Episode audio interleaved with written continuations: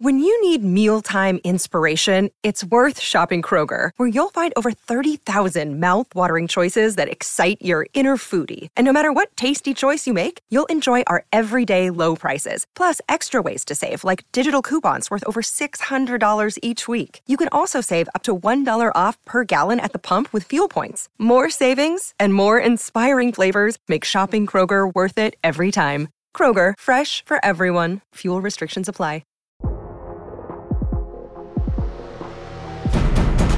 Today on the TMZ Podcast. Welcome to the TMZ podcast. Eric and Eric here. Good morning. Uh, good morning to you. So let's jump right into some good stories because we have a full slate. I want to start with Elon Musk and the Twitter drama. Yeah. So it is ongoing. The trial for this uh, case, wh- where you remember, Elon agrees to buy Twitter. For then tries- forty-four billion. For 50, yes, exactly. For $44 billion, $54.20 a share. He then tries to back out of the deal. Obviously, the economy is a bit in shambles. The price of Twitter has tanked. And when you agree to buy a company for more than you expected to pay, or the deal looks worse in the future, sometimes buyers get cold feet and they try to back out. Well, he backed out of the deal. And Twitter said, no, you don't have a good enough reason. We're going to hold your feet to the fire. We're going to sue you, drag you to court, and ask the court to force you to buy this company, which is an extreme remedy. It doesn't often happen, but you could see it here in, in Delaware. Um, well, as they're gearing up for the trial, you take depositions, you do discovery, you get documents. Elon wanted to depose the CEO of Twitter because a lot of the controversy is about uh, the number of spam bots, we'll call them, that they that they uh, put in their financial filings over the years. For the past five years, they said we have this number of spam bots. Elon Musk says they have way more. which means he's getting fewer number of actual people. Real So he's like, oh, now yes. you're not really giving me as much as you said you were. That's right. That's right. He wants to prove that they deliberately misled him. Uh, they've been misleading, I guess, the government as well, misleading their advertisers because spam bots and the number of them uh, relate to the business, the, the sort of central core of the business. What's the number of users you have? If you have Real users. a significant number are fake, then it's not worth as much. Now, what's interesting, to take a step back, is part of the reason Elon decided to buy Twitter because he's a very public uh, person. Is he tweeted endlessly about I want to address the spam bot problem. The, Twitter has a problem with a lot of spam bots, and I want to go in, take over the company, and address this problem. So now to use it as an excuse to back out of the deal, a little suspect. Yeah, But- to say I'm going to buy it to fix a thing and then be like, well, I don't want to buy it because they didn't already fix the thing. Right. yeah, he's like, oh, the thing is way worse than I expected, so I don't, I don't want to clean up this mess. Well, he wants to depose uh, C, uh, the tw- the CEO of Twitter, which is Parag Agrawal, um, and you know, you set up these deposition notices, and he says Parag didn't show up, and this is just drama. Usually, these are very hard to get the depositions of CEOs because they're very busy people. They are, you know, not always available, and you usually have to sort of schedule around uh, with their availability. Well. Parag didn't show up, and Elon is saying, I want to go into court and file a motion for contempt. This is sort of gamesmanship. He's It, it- probably not Elon. Elon, for, for all of his accomplishments and things, is also a master troll. Master troll. And is this a real legal maneuvering or is this just him trolling again? This is posturing, if you ask me. Because remember, Elon is also going to be deposed. And sometimes in a case, you want to get first crack at someone. So who is both of them are subject to a deposition. And maybe Parag is saying, Well, I want to hear what Elon has to say about why he bought the company before I sort of give my testimony about uh, what I told him. So there's a little bit of brinksmanship. These are very, very high paid law firms. They're making a lot of drama out of a missed deposition. This is not going to be a big deal for either. Even if he goes in and gets a motion for contempt, it's going to be a slap on the wrist. The trial is Yeah. going to go forward on October 17th. Elon is doing everything he can to try to basically delay this as much as possible because if he creates more confusion, it helps him. Twitter wants a very clean case. We had a contract, you bought the company, judge, just make him buy the company. Elon benefits from saying, oh, there's these security issues. There was a new report that uh, a former Twitter employee said, oh, there's a lot of security issues, including spam bots, and he wants to depose that person and just basically throw enough uncertainty into the deal that it scuttles it and he's able to extract either you know a concession on the deal price or whatever but the drama over depositions is is really a sideshow And, and it is. And it, I think part of Elon's thing was, you know, when he announced he was going to buy Twitter, all the all the Elon bros on Twitter were like, "Yeah, do it, buy it, save it." And now if he's backing out of it, he's got to save face with them. yes So he he's got to really be like, "Well, guys, I was I was gonna come fix this for you, but ugh." This is a real test of our legal institutions. I, I've said this with with with Trump cases before. There there's a sense with Elon Musk they're very different people, but there's a sense that he believes he is a bit above the law. And I don't want to be sort of too provocative with how I say that, but he thinks he can back out of this deal because he can back out of this deal, and he just will. Now, if a court is going to stand up to Elon, he'll probably appeal it and so forth. This could drag out for years. But it's unclear how you force someone to part with their money uh, Yeah. who actually doesn't want Well, to. maybe if maybe legal Twitter said grounds. no takebacks. You know? Yeah, no takebacks. So- well, I mean, it, this is an interesting case, uh, and and we'll continue to follow it because it is really just a clash of egos. I think, as a lawyer, I look at this case. It's pretty clear that Twitter has the better of the arguments. Yet I'm not confident that Elon won't be able to find some way to wriggle out of it. And, Yeah. and he's you know he's he's proven himself before, so uh, I wouldn't count him out yet. Well, something that will be sure to uh, set Twitter aflame. Mm, Who is Khloe Kardashian dating? unbelievable. The saga continues. It does. Uh, she was uh, in Italy Yeah. and was photographed with this model, Michele Morrone, who looks like he was like carved out of stone. Very Yes. handsome guy. Uh, and of course, people are now like, they were like kind of intimately hugging each other. And of course, like, oh, this is who she's dating now. Right.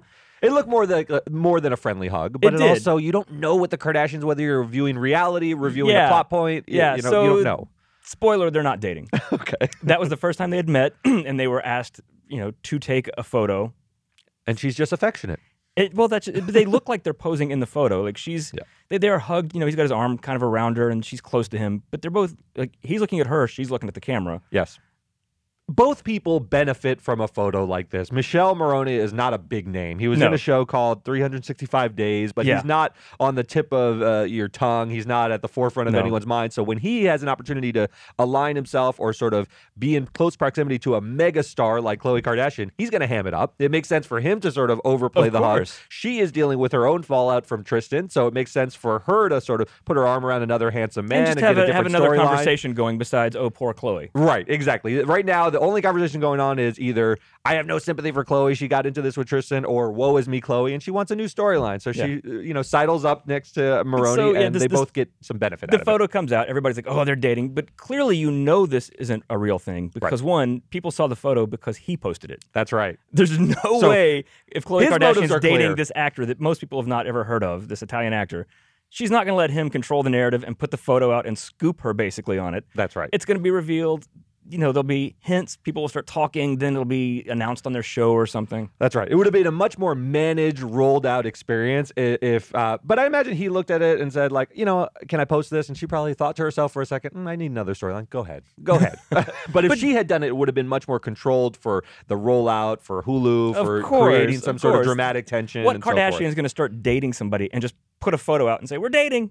It Let me ask doesn't work like that. Is there uh, fatigue on your part with the Kardashians? Yeah. I am starting to experience it now. I, I respect them and their ability to carry the public's interest for more than a decade now. Yeah, right. 15 Uh, years. Fifteen years. We have been interested in this rather ordinary family. I only say ordinary in terms of their, you know, identifiable talents. Their talent is reality television and is sort of generating interest on their personal lives for, for whatever Well, that is. It's also reality. because you know it's like people say they, they've gotten they're tired of Hollywood, like you know doing remakes and reboots and sequels. Well, that's what the Kardashians are at this point. Oh, Tristan cheated on Khloe. Been there, done that. I, it feels like we're on season We're- 50 we're of General Hospital. Kim and Ray J again, and, and the sex tape, and Kanye. It's like we've it's circled all back. Of this, yeah. It's circled back so to the origin maybe story. it's a, a lull period until the, the kids get a little bit older. I think so. I think so because the kids are like you know very sort of charismatic and interesting, but they're still too little to carry a show.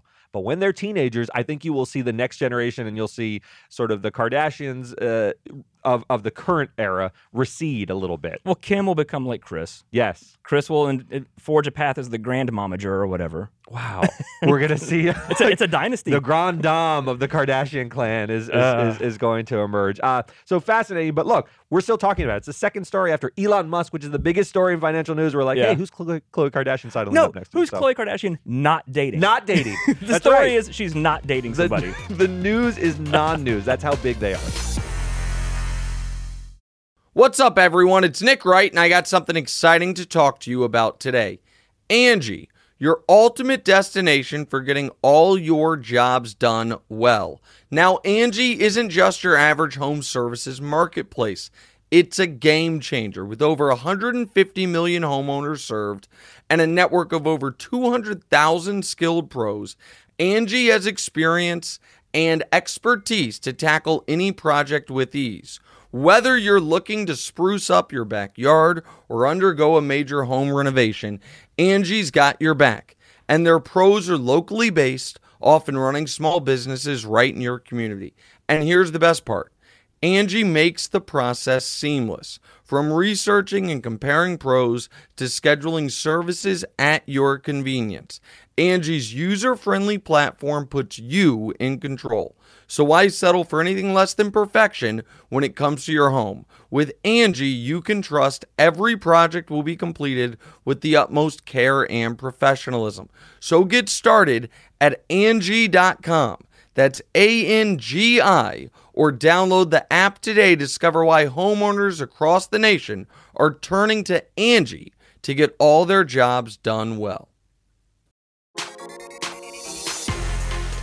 All right, let's move on to uh, bigger and more serious news. So, Roger Stone, he is the Richard Nixon acolyte. He was one of the dirty tricksters of the 70s era with, you know, associated with Watergate and so forth. He has a large Nixon tattoo on his back. We can't trust shoulder. anybody that loves N- Nixon that much. Loves him deeply and loves him for the all of the wrong reasons. I am also a Nixon fan, but I don't celebrate these elements of Nixon's personality. He's sort the of a- paranoia and the cheating. it's gross. It's gross. It's a perversion of all of Nixon's to, to the extent you think he's had had ideals, the the better angels of Nixon. He he sort of Yeah. leans into the worst elements of Richard Nixon, and they become this sort of grotesque uh, monstrosity in Roger Stone. And Roger Stone then becomes embroiled with Donald Trump yes, of course. because course. it's a lot of the same things he liked about Nixon. Yes, a lot of the same things. So there's video that is now surfaced um, of Roger Stone the day before the 2020 election, when there was all the controversy, and before January 6th, uh, where he is.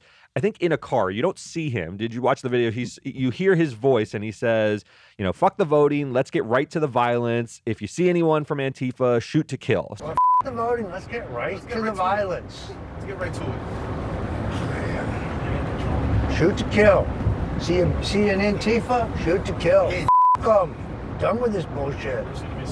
Sort of agitating. Now, Roger Stone always defends himself by saying, Yeah, I'm a provocateur. I say a lot of stuff I don't mean. And Yeah. that's how he sort of maintains a comfortable remove from whatever vicious things come out of his mouth. He says, Look, I, that's that's rhetoric. Rhetoric is And, not and he violence. says this this is part of a, a documentary that's coming out, and he's like, "Oh, this has been heavily edited," basically Yes. saying fake news. He's basically calling it fake news. Now, what is more telling is this is the more provocative thing he says, where he says, let's get to the violence. Everyone is going to seize on that. But there is another part where he's talking to two guys and he's in a sort of calmer moment. And he says, uh, look, the election results, I believe, this is before the election happens in 2020. He says, I believe they'll be up in the air. And he says, to the extent they're up in the air, we should declare victory early, even if it's not true. Now, this is the core of his political philosophy Yeah. and where sort of a lot of people believe the Republican Party is. He says, look, possession is nine tenths of the law, which it's not, but everyone hangs on to that canard. And he says, what, what he means by that is it doesn't matter. The results don't matter. Uh, as long as we profess that, that we've won, we can call the rest fraud. I really do suspect that it will still be up in the air. But when that happens, the key thing to do is to claim victory. Possession is nine tenths of the law. No, we won. F- you. Sorry, over. We won. You're wrong. F- you. This is the dangerous stuff about Roger Stone. I don't think Well, the and this let's is what we Antifa saw. is that Remember, dangerous. you know, the election in 2020 took days before Biden was declared the winner because Yes. it was so close in so many places, and Trump was already declaring victory, and we we saw we know that was the playbook, and it played out, and then it led to January 6th. Yes. Like, and we're still dealing with it um, two years later. this is the profoundly anti-democratic sort of sentiment that Roger Stone that we should be worried about with respect to Roger Stone. If he's able to sort of gain uh, sort of power, and he has some degree Mm-hmm. of power, he's a little bit of a clown in, in all senses, but you well, know, he was going to be in prison, but yeah, then Trump but he still has him. the ear of important people in the Republican Party, and moving in this direction is just dangerous. Like the other stuff seems, you know, ridiculous and politically motivated and awful in its own way. Violence, obviously, I'm not sort of condoning in any way, but I don't think anyone takes Roger Stone seriously when he says he's going to shoot Antifa. He he he didn't do that, and he probably didn't even mean it. He does mean this. I think he Mm-hmm. does mean like we can grab power if we just say we won, regardless yeah, of we'll, the outcome. we'll win by votes, and if we don't, then we'll just say we won anyway, and then we'll set up the system so that that can happen. Yeah, so the clip is going to be part of sort of the House Select Committee, which is investigating the January 6th uh, hearing, you know, the January 6th insurrection. I don't know. I want I want to tread carefully here. My worry is that when the House looks at Roger Stone, he's such a slippery figure that he is able to twist things into his benefit for his constituency. When they look at this, he's going to look over his shoulder, essentially metaphorically, and say like, "They're so ridiculous. They see this as all serious, and, and I'm not a serious guy. I'm just Yeah. sort of a provocateur." And it makes the Democrats look like hand wringing, cl- uh, pearl clutching party, Yeah. and that's what I worry about. This is actually serious, but they're going to and the- frame it as you guys are you guys are reading too much into it. You take and, Trump and, too seriously. and that's the thing. And to say, you know, that, okay, well, Roger Stone's Roger Stone. He is Yeah. who he is and always has been. But nobody in the Republican Party will denounce this, Nobody will. That's right. Because- and that's telling. and that's that's bad. that sentiment, especially. I don't. I don't want to see. This is again not a partisan thing. No party should say, "Well, we just win whether we do or not." Right. That's how you fall into a dictatorship and democracy dies, and that's not good for anybody. Right. I don't know why. So how do people you are not deal with denying- someone who says like, ah, "Don't take me that seriously when I say ridiculous things"? I'm You take just- him I'm just- seriously. I'm just blowing. You don't let him. You don't let him air. dismiss when you, when someone has. You know, it's not just like a one-off comment, Right. Here or there. Like you said, this is this guy's entire Political career- philosophy. It's his whole career for decades. Yeah. and we see people with power siding with him. Yes. You have you have to denounce it. You have to take it seriously. I think you're right. I mean, as much as the blowback will be like, look at how ridiculous the Democrats are. They're hypocrites. They do the same thing on their side. That, that is going to be sort of the defense mechanism that you see rolled out by Roger Stone because he's done it countless times. He, I mean, he's this is not the first time he's been attacked for the things he said or the things he professes to believe on on talk shows and whatnot. Um, but I think this could be a little bit stickier because it seems like a more private moment. It is awful on its face to sort of say like it doesn't matter what the results of a democratic election Yeah. are. He's not even saying that there is fraud. He's saying it doesn't matter because I will say there's fraud. That's what's problematic. And then even if the other line is jokey, then to say, well, we can back that up with violence. You know, we're seeing all the things going on in Iran right now, and and I've seen trending pictures of what it was like in the '70s. yeah, and because people think, well, that could never happen here. We're- It could. yeah, You know, we really You don't want to be too alarmist, but also history shows how these things happen. I agree. When you have some historical perspective, uh, us being sort of the greatest superpower is a, a precarious balance of a lot of things going on, and we could be losing our grip on that. Believing very too strongly anything's like, well, that couldn't happen here. Yeah, and then it does. It happens in a lot of places And then it's just- never thought it could happen. and then it's a note in a history book, and you move on. So, uh, yeah. So um, this is sort of a dour appraisal of, of our current state of But affairs. it, but it is something we. It, it's an uncomfortable conversation to have, but we need to. That's the problem. You can't. Yeah, you can't ignore, ignore, it or dismiss this. it. Yeah. Yes, he wants you to sort of he wants his people to sort of uh, internalize his views and have everyone else ignore them as as as nonsense. But It's a joke really until do it's need not. to ta- take it quite seriously. Um, let's move on to something more hopeful. Yeah. Uh, so, well, hopeful for everybody but Ben Affleck. He's out of a job because it's NASA does not need people to fly to asteroids and blow them up anymore.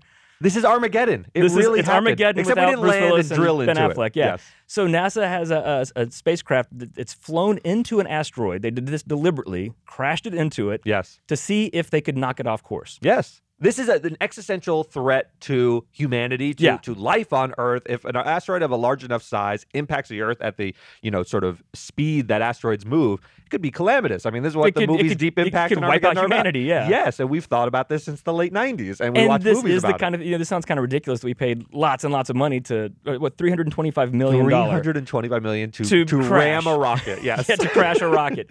people But- look at those numbers and must be like, "Good lord, what are we doing?" But it's to save humanity. I mean, but it this is. It's, it's, it's that sort of oh you know the ounce of prevention kind of thing. That's right. So they they took a, an then it asteroid. seems like a bargain. yeah, yeah. But so they had this asteroid that was not a threat to the Earth. Yes. But they, it was like okay, this size could be pretty horrible. if Something like this hit us. Yes. Let's see if we can do this.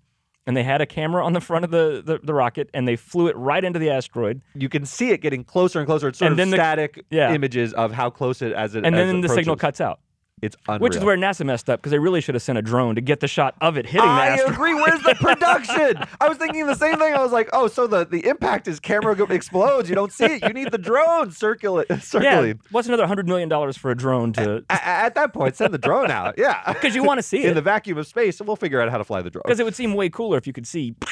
uh, but it is the the elation uh, of the people in the room. I mean, th- this is this is very difficult to do. I think we watched this and it seems like a fait accompli because there's a lot of numbers that have been crunched. There wasn't much doubt that they were going to be able to hit the asteroid. But remember, this is a huge accomplishment. That asteroid is traveling at I think tens of thousands of miles. It's an going hour. very It's fast. going the rocket's going very fast. So you have these, you know, we, we think of an asteroid or a rocket as a huge thing. But in space, they're little tiny specks. That's right. And to get one to hit the other and in space, in a, in a in a spot to redirect its course. And it hit it. It hit it. I think I, I That's looked, much more math and science than I can understand. But It said it fortunately, there are people who can. within 17 meters of the center of the asteroid. Do you know how small 17 meters is in the vastness of space to hit with that kind of Well, no, use feet because this is America. Yeah. Don't hit me with meters. I'm not trying to do metric now. so so what? 50 50 feet? Yeah, It's and- remarkable.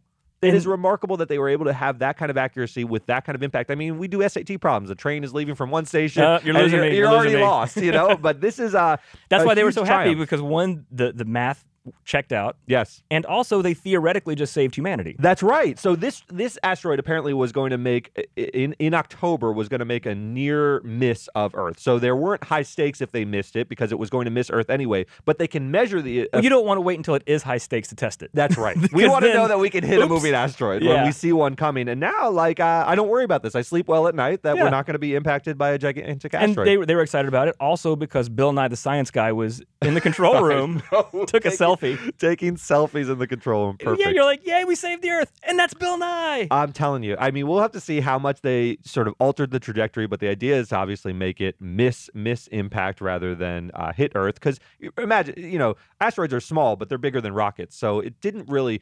It probably didn't change its trajectory all that much, but all you have to do is a fraction just enough then to, the distance to not slam so into the Pacific. Ocean or the Atlantic or whatever. Um, I love this kind of stuff, and it was it's so good to see the triumph of nerds in a in a place because it felt like Yeah. a, the end of a trivia tournament for me where they're all like huzzah Except, Excelsior! except you get like free pretzels, and they might have saved the Earth. So this is true. Same, I, I get a round of shots that you Um, don't even drink. That's right. That's right. All right. I want to do one more story. We have a little bit of time, so Yeah. I'm going to jump into this because it was interesting to me. Um, the concussion doctor, who is um, what's his name, Bennet Omalu. Uh, we talked to him. That Some of our sports guys did an interview with him because over the weekend, Oh, we Tua- should say quickly his qualifications. One, the Will Smith movie Concussion's based on him because he's the one who basically discovered. CTE. Yes, he studied the uh, anatomy of the brain and saw that all these plaques were developing. And he says, "Holy cow, football's a really dangerous game." And his his whole mission has been to sort of profess how dangerous it is. Yeah. So he knows and what he's talking about. He knows a lot what he's talking about. He is an expert in this field. Um, Tua Tua Tagovailoa, uh, the Dolphins' star quarterback, uh, was. You know, pummeled during a game. He hit his head. Slammed his it. head on the turf.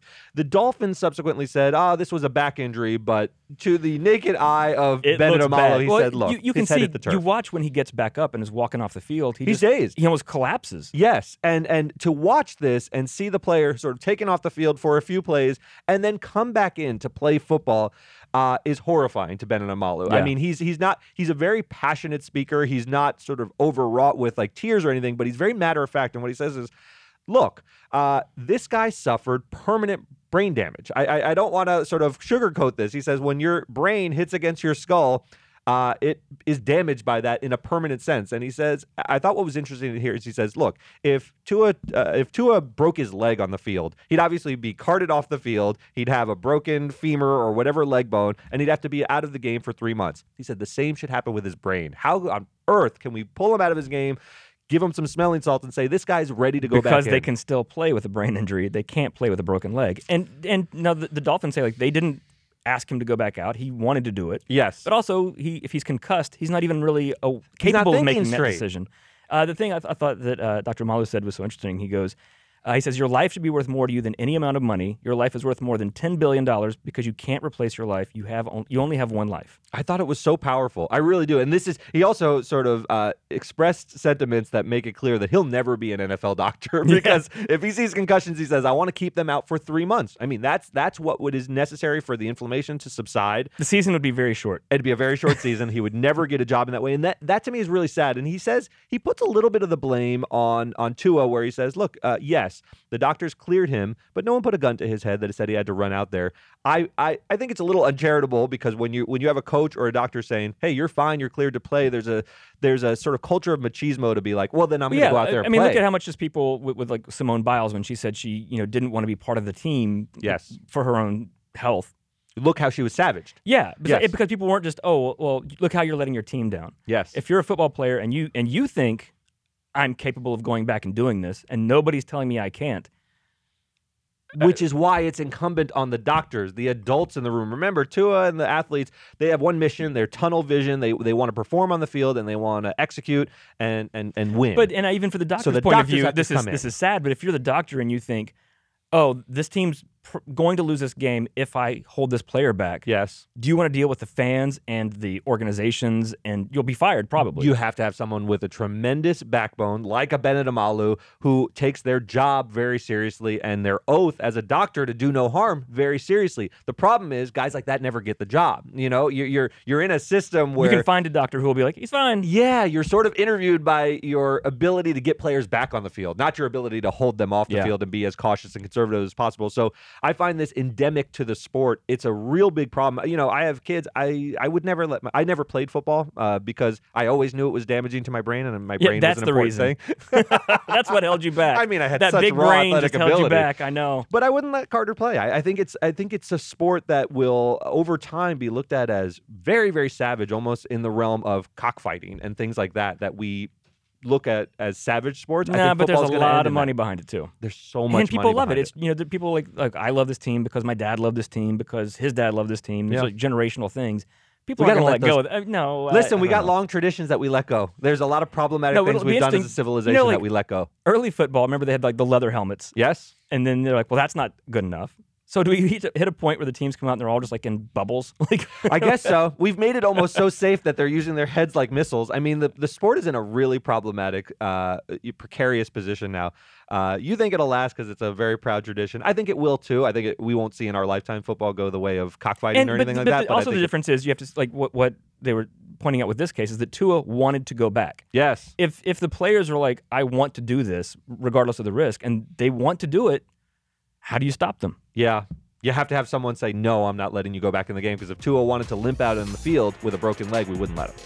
And I think we have to start viewing brain trauma in the same way as we view broken bones. But we'll see. We'll see. That'll do it for us. Uh, go ahead and download the podcast wherever you get your podcasts. And uh, we'll see you next time. Bye.